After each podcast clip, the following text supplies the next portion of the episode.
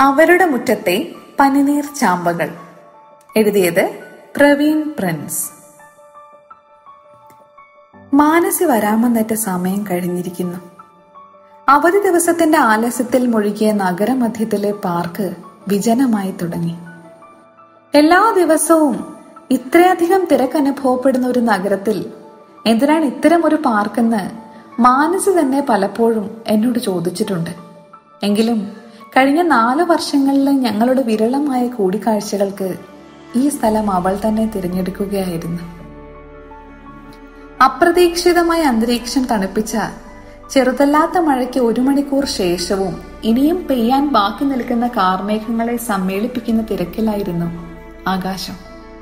ചുറ്റുപാടാകെ ഈർപ്പം പടർന്നിരിക്കുന്നു. പാർക്കിൽ വെച്ചുപിടിപ്പിച്ചിരിക്കുന്ന കൂർത്ത പുല്ലുകളുടെ അഗ്രങ്ങളിൽ അർദ്ധഗോളാകൃതിയിലുള്ള ജലകണങ്ങൾ സായാഹ്ന സൂര്യന്റെ രശ്മികളേറ്റ് സ്വർണ നിറമായി മാറി. രാത്രിയുടെ ദൈർഘ്യം കൂടുതലുള്ള കലണ്ടറിൽ ഞായറാഴ്ചകൾ ഒഴികെ ചുവന്ന അക്കങ്ങൾ കാണാൻ സാധിക്കാത്ത രാവിലും പകലിലും മഞ്ഞുകാലത്തിനുള്ള തയ്യാറെടുപ്പുകൾ നടത്തുന്ന വിരസമായ നവംബർ മാസങ്ങളിൽ ഉച്ചതിരിഞ്ഞുള്ള മഴ പതിവില്ലാത്തത്. ഒരർത്ഥത്തിൽ എന്താണ് പതിവുള്ള കാര്യങ്ങൾ? എനിക്ക് ചുറ്റുമുള്ള ഏകാന്തത നോക്കി ആശ്ചര്യപ്പെടാനേ കഴിഞ്ഞുള്ളൂ. ഞാൻ പഠിച്ചവ പതിവുള്ളവയായിരുന്നു. മാനസിയെ കണ്ടുമുട്ടിയത് ഒരു പതിവില്ലായ്മയായിരുന്നില്ലേ? എത്രയും നോക്കിച്ചെടുക്കാൻ കഴിയാത്ത രാത്രികളിൽ അവളെ മാത്രം നനച്ചിരുന്നത് ഒരു പതിവില്ലായ്മയായിരുന്നില്ലേ? ഇന്നാണെങ്കിൽ കൂടി ഞാൻ നാളെ വരും. മൂന്ന് മണിക്ക് പാർക്കിൽ ഉണ്ടാകണം എന്ന സന്ദേശത്തിന്റെ കേവലമായ ആധികാരികതയിൽ ഞാൻ ഇവിടെ മാനസിയെ കാത്തിരിക്കുന്നത് ഒരു പതിവില്ലായ്മ തന്നെയല്ലേ?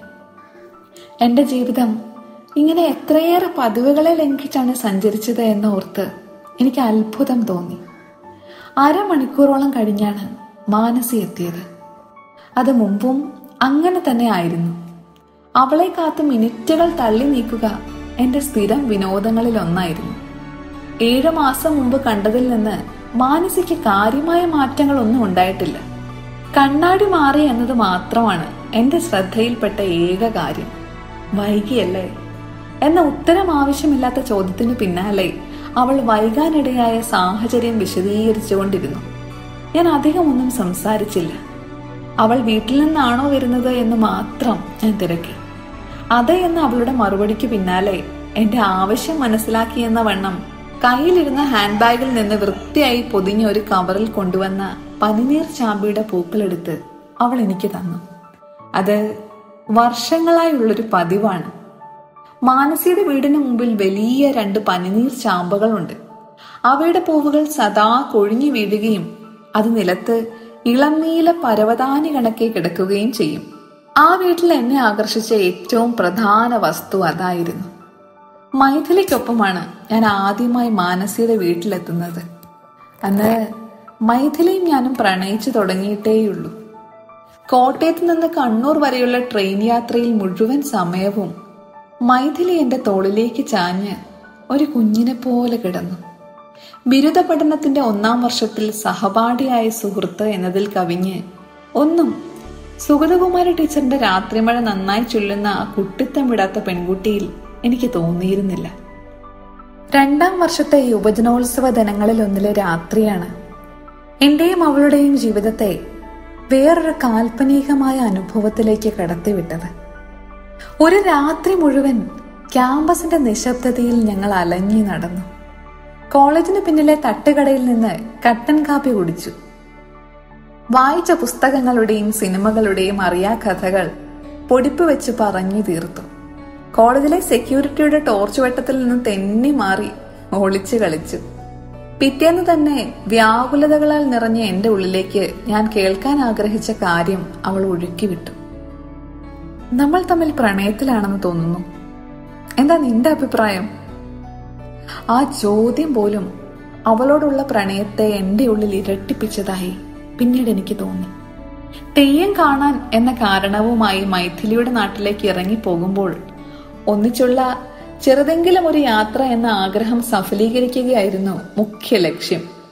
യാത്രയിലുടനീളം അവൾ എന്റെ കണ്ണുകളിലേക്ക് നോക്കുമായിരുന്നു. എന്നെ അത് അസ്വസ്ഥനാക്കി. അന്ന് വീട്ടിൽ ചെല്ലുമ്പോൾ മാനസി പോസ്റ്റ് ഗ്രാജുവേഷൻ കഴിഞ്ഞ് താൽക്കാലികമായെങ്കിലും ഒരു ജോലിക്ക് ശ്രമിക്കുന്ന സമയമായിരുന്നു.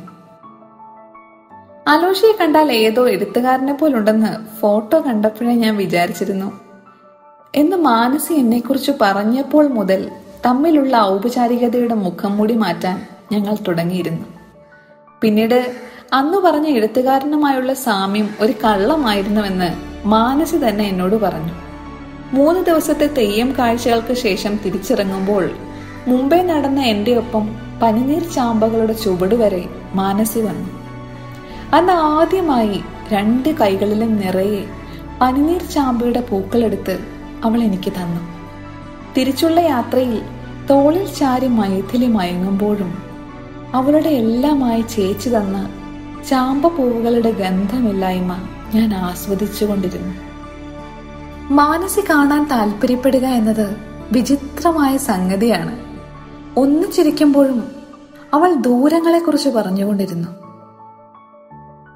നമുക്ക് ദൂരങ്ങളിൽ നിന്ന് ദൂരേക്ക് പോകാം അലോഷി.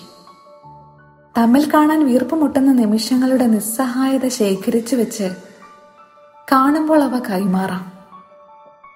ദൂരങ്ങളിൽ ഇരിക്കുമ്പോൾ ഞാൻ എന്ത് ചെയ്യുകയാകുമെന്ന് നിനക്ക് വെറുതെ ആലോചിക്കാം. മുന്നിലൂടെ ഒരു സുന്ദരിയായ പെൺകുട്ടി നടന്നു പോകുമ്പോൾ ഞാൻ അടുത്തുണ്ടായിരുന്നെങ്കിലെന്ന് വെറുതെ ആഗ്രഹിക്കാം. മധുരമുള്ള കുറെ സ്വപ്നങ്ങൾ കാണാം. അതെടോ നമുക്ക് ദൂരങ്ങൾ തന്നെയാണ് നല്ലത്. എന്ന് ഞങ്ങൾ ആദ്യമായി ഒന്നിച്ച് കടൽ കാണാൻ പോയ അന്ന് എന്റെ കൈകളിൽ മുറുകെ പിടിച്ച് അവൾ പറഞ്ഞിരുന്നു. ആ അവൾ തന്നെ കുറച്ചു ദിവസം കഴിയുമ്പോൾ ഞാൻ കോഫി ഹൗസിലേക്ക് വരാം. ഓടിയെത്താമോ കണ്ടില്ലെങ്കിൽ ഞാൻ മരിച്ചു പോവും എന്ന് പറഞ്ഞ് വിളിക്കും. പക്ഷെ ഇന്ന് കൂടിക്കാഴ്ചകളുടെ സ്വഭാവങ്ങൾ മാറിയിരിക്കുന്നു. ഞങ്ങൾ ഒന്നിച്ചിരിക്കുന്ന അന്തരീക്ഷത്തിൽ കനത്ത നിസ്സംഗത തളം കെട്ടി നിൽക്കുന്നു. ഒന്നിച്ചുണ്ടാകുമ്പോഴെല്ലാം കോർത്തു പിടിച്ചിരുന്ന കൈവിരലുകൾ എനിക്കെന്തോ അന്യ വസ്തുക്കൾ പോലെ അനുഭവപ്പെടുന്നു. വൈകുന്നേരങ്ങൾ ഒന്നിച്ച് ആഘോഷമാക്കിയിരുന്ന തെരുവ് എന്റെ അസ്തിത്വത്തെ ചോദ്യം ചെയ്യുന്നു. മുരളിയേട്ടനും ബീന ചേച്ചിയും ഫൈസലും പപ്പനും മൈഥിലിയും ഞാനും അടങ്ങുന്ന കോട്ടയത്തെ രാത്രി കമ്പനിയിൽ മാനസിക സങ്കോചമൊന്നുമില്ലാതെ ഭാഗമാവുകയായിരുന്നു. മുരളിയേട്ടനും ബീന ചേച്ചിയും ഒറ്റയ്ക്ക് താമസിക്കുന്ന വീട്ടിലേക്ക് കോട്ടയത്ത് ജോലി മേടിച്ചു വന്നപ്പോൾ മുതൽ മാനസിയും മൈഥിലിക്കൊപ്പം താമസമാക്കി. മാനസി സ്വാഭാവികമായി മെയ്വഴക്കത്തോടെ കൂട്ടിൽ കൂടുകയായിരുന്നു. കഥ എഴുത്ത് എന്ന് പറഞ്ഞാൽ വെറുതെ സംഭവം വിവരിക്കലല്ല. അതിന് സ്കൂൾ പിള്ളേർ എഴുതുന്ന യാത്രാ വിവരണം വായിച്ചാലോ ക്രിക്കറ്റ് കമന്ററി കേട്ടാലോ മതി. കഥ അനുഭവിപ്പിക്കലാകണം. എഴുതുന്ന ഓരോ അക്ഷരവും വായനക്കാരന്റെ ഉള്ളിൽ കയറണം. ഇത് എനിക്ക് വേണ്ടി ഉള്ളതാന്ന് അവന് തോന്നണം. അതിന് പറ്റാത്തവൻ ആ പണിക്ക് പോകരുത്. എന്ന് മുരളിയേട്ടൻ ഒരിക്കൽ പറഞ്ഞപ്പോൾ ഞാൻ കനത്ത ജാള്യതയോടെ മാനസിയെ നോക്കി. കാരണം എന്റെ നിലവാരമില്ലാത്ത കഥകൾ വായിച്ചിരുന്ന ഏക വ്യക്തി മാനസിയായിരുന്നു. മൈഥിലിക്ക് അവ എന്നെന്നും അന്യമായിരുന്നു. മൈഥിലിക്ക് ഞാൻ പലപ്പോഴും ഒരു കേൾവിക്കാരനായിരുന്നു. അവളുടെ വിവരണങ്ങൾ കേട്ട് അത്ഭുതം കൂറുന്നതായി പലപ്പോഴും ഞാൻ അഭിനയിച്ചു. ഞങ്ങൾ പെണ്ണുങ്ങൾക്ക് കേൾക്കാൻ ഒരാളുണ്ടാവുക എന്നത് വലിയ കാര്യമാണ്. അങ്ങനെയുള്ളവരോട് ഒരു വൈകാരിക അടുപ്പം ഉണ്ടാവും. സ്വന്തമെന്നൊക്കെ ഒരു തോന്നലുണ്ടാവും എനിക്ക് നിന്നോട് അങ്ങനെ തോന്നുന്നതായി നിനക്ക് തോന്നിയിട്ടുണ്ടോ? എന്നൊരിക്കൽ മാനസ് ചോദിച്ചപ്പോൾ മൗനം മാത്രമേ എന്റെ കയ്യിൽ ഉണ്ടായിരുന്നുള്ളൂ. മൈഥിലി ഒരിക്കലും ചേച്ചിയുമായി എന്താണ് എന്നെന്നോട് തിരക്കിയിട്ടില്ല. മാനസിയോടും അവൾ ഒന്നും ചോദിച്ചില്ല. ഞാനും അലോഷിയും തമ്മിൽ പ്രണയമില്ല എന്ന് മാത്രം ഒരിക്കൽ അവൾ പറഞ്ഞു. അന്ന് മൈഥിലിയുടെ മുഖത്ത് നോക്കാനാവാതെ മാനസി കുറെ കരഞ്ഞു. മൈഥിലിയും എനിക്കും മാനസിക്കും ആഗ്രഹങ്ങളോ സഫലീകരണങ്ങളോ ഇല്ലായിരുന്നു. കണക്കുകൂട്ടലുകൾ അവിചാരിതമായി പിടച്ചതേയുള്ളൂ. കോട്ടയത്ത് ഒരു കടൽ കൂടി ഉണ്ടായിരുന്നെങ്കിൽ ഇവിടെ കുറെ കൂടി റൊമാന്റിക് ആയനെ എന്ന മുരളിയേട്ടന്റെ പ്രസ്താവനയ്ക്ക് പിന്നാലെ വണ്ടി എടുത്ത് ആലപ്പുഴയ്ക്ക് പോയാണ് ഞങ്ങൾ ആദ്യത്തെ കടലനുഭവം ഉണ്ടാക്കിയത്. അതിനു പിന്നീട് ഒരു സമയം ഞങ്ങൾ നിശ്ചയിച്ചിരുന്നു. മുരളിയേട്ടന്റെ വീടിനു ടെറസിൽ ചുറ്റും കണ്ണുകളൊന്നും ഇല്ലെന്ന് മനസ്സിലാക്കിയ അന്നാണ് ഞങ്ങൾ ആദ്യം ചുംബിച്ചത്. എന്നാൽ അതിന് മുരളിയേട്ടന്റെ വീട്ടിലേക്ക് തിരിയുന്ന വഴിയുടെ വലതുവശത്ത് വർഷങ്ങളായി താമസമില്ലാതെ കിടക്കുന്ന വീടിന്റെ തൂണിലൂടെ പടർന്നു കയറിയ ചെടിയുടെ മറവിൽ മാനസിയെ ആദ്യമായി ചുംബിക്കണമെന്നായിരുന്നു ഞാൻ കരുതിയിരുന്നത്. ഞങ്ങൾ ഏഴ് രാത്രികളിൽ നക്ഷത്രങ്ങളോട് കളി പറഞ്ഞ് ആ ടെറസിൽ കിടന്നു. സ്വപ്നം പോലെ തോന്നിക്കുന്ന മഞ്ഞിന്റെ കമ്പളിയിൽ പുതഞ്ഞ് പലവട്ടം ഞങ്ങൾ സ്നേഹം നുകർന്നു. മഞ്ഞുപൊടി ഉപ്പ് പോലെ അവളുടെ മുടിയിലും വസ്ത്രത്തിലും പറ്റിപ്പിടിച്ച അനേകം ബൈക്ക് യാത്രകൾ ഓർമ്മയുടെ ഭൂപടത്തിലെ അടയാളപ്പെടുത്തലുകളായി. അവളുടെ മൃദുവായ കൈത്തലം പലതവണ എന്റെ ഹൃദയമിടിപ്പിന്റെ താളത്തിനൊപ്പം ചേർന്നിരുന്നു. അവൾ അകലെയായിരുന്ന നിമിഷങ്ങളിൽ അവളുടെ കരസ്പർശത്തിനായി ഞാൻ വെമ്പൽ കൊണ്ടു. നീ വേണമെന്നൊരു തോന്നൽ. ഏഴു മാസത്തിനൊടുവിലെ തയ്യാറെടുപ്പൊന്നുമില്ലാത്ത നിസ്സംഗമായ കൂടിക്കാഴ്ചയിൽ മാനസിയിൽ നിന്ന് അത്തരം ഒരു വാക്ക് ഞാൻ പ്രതീക്ഷിച്ചിരുന്നില്ല. ഒരുപക്ഷെ ജീവിതത്തിൽ മാനസി എടുത്ത തീരുമാനങ്ങളുടെ ആദ്യത്തെ ലംഘനമായിരിക്കാം അത്. നാല് വർഷങ്ങൾക്ക് മുമ്പ് മൈഥിലിയുടെ മൃതസംസ്കാര ചടങ്ങുകൾക്കൊടുവിൽ തളർന്നു വീണ മാനസിയെ അഞ്ചാം ദിവസം കാണുമ്പോൾ അവളുടെ തീരുമാനങ്ങൾക്ക് ദൃഢതയുണ്ടായിരുന്നു. അന്നവൾ പതിവിലധികം മദ്യപിച്ചു. മാനസയുടെ ആവശ്യപ്രകാരം ഞാൻ കൊടുത്തുവിട്ട പുസ്തകവുമായി പോയ യാത്രയിൽ ആരോടും പറയാതെ ഓർമ്മയായ മൈഥിലിയോട് ചെയ്യാൻ കഴിയുന്ന ഏക കാര്യം നമ്മൾ തമ്മിലുള്ള അകൽച്ചയാണെന്ന് മാനസി വലിയ ഉച്ചത്തിൽ കരഞ്ഞുകൊണ്ട് പറഞ്ഞു. എനിക്ക് ഉത്തരങ്ങളോ വിശദീകരണങ്ങളോ ഉണ്ടായിരുന്നില്ല. പലപ്പോഴും മാനസിയുടെ മടിയിൽ കരഞ്ഞുകൊണ്ട് കിടന്ന ഞാൻ അന്ന് മാത്രം കരഞ്ഞില്ല. പിറ്റേന്ന് ഞങ്ങൾ രാത്രി ഏറും വരെ നഗരത്തിന്റെ മാന്ത്രികത നുണഞ്ഞു. അടഞ്ഞുകിടന്ന ആ വീടിന്റെ തൂണിന് മറവിൽ അവസാനമായി ചുംബിച്ചു. കയ്യിലിരുന്ന പേന കൊണ്ട് അവൾ എന്റെ കയ്യിൽ കുത്തി വലിയ മുറിപ്പാടുണ്ടാക്കി. അതിൽ ചുംബിച്ച് ഏങ്ങലടിച്ചവൾ കരഞ്ഞുകൊണ്ടിരുന്നു. ചോര പൊടിയുന്ന ആ മുറിവിൽ അവളുടെ കണ്ണുനീർ വീണ് നീറി. എനിക്ക് കരയാനുള്ള ശ്വാസമില്ലായിരുന്നു.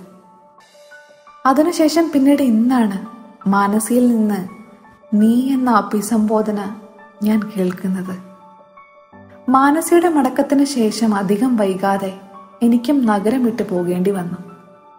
മൈഥിലിയുടെ അംശമുള്ള ക്യാമ്പസും മാനസികമായി ഉല്ലസിച്ച് യാത്ര ചെയ്ത നഗരവഴികളും ഒന്നിച്ചിരുന്ന തെരുവുവിളക്കിന്റെ ചുവടുകളും ഞങ്ങളെ പൂർണരാക്കിയ മുരളിയേട്ടന്റെ വീടും ഓർമ്മകൾ തളം കെട്ടിയ വൈകുന്നേരങ്ങളും എന്നെ വേട്ടയാടി.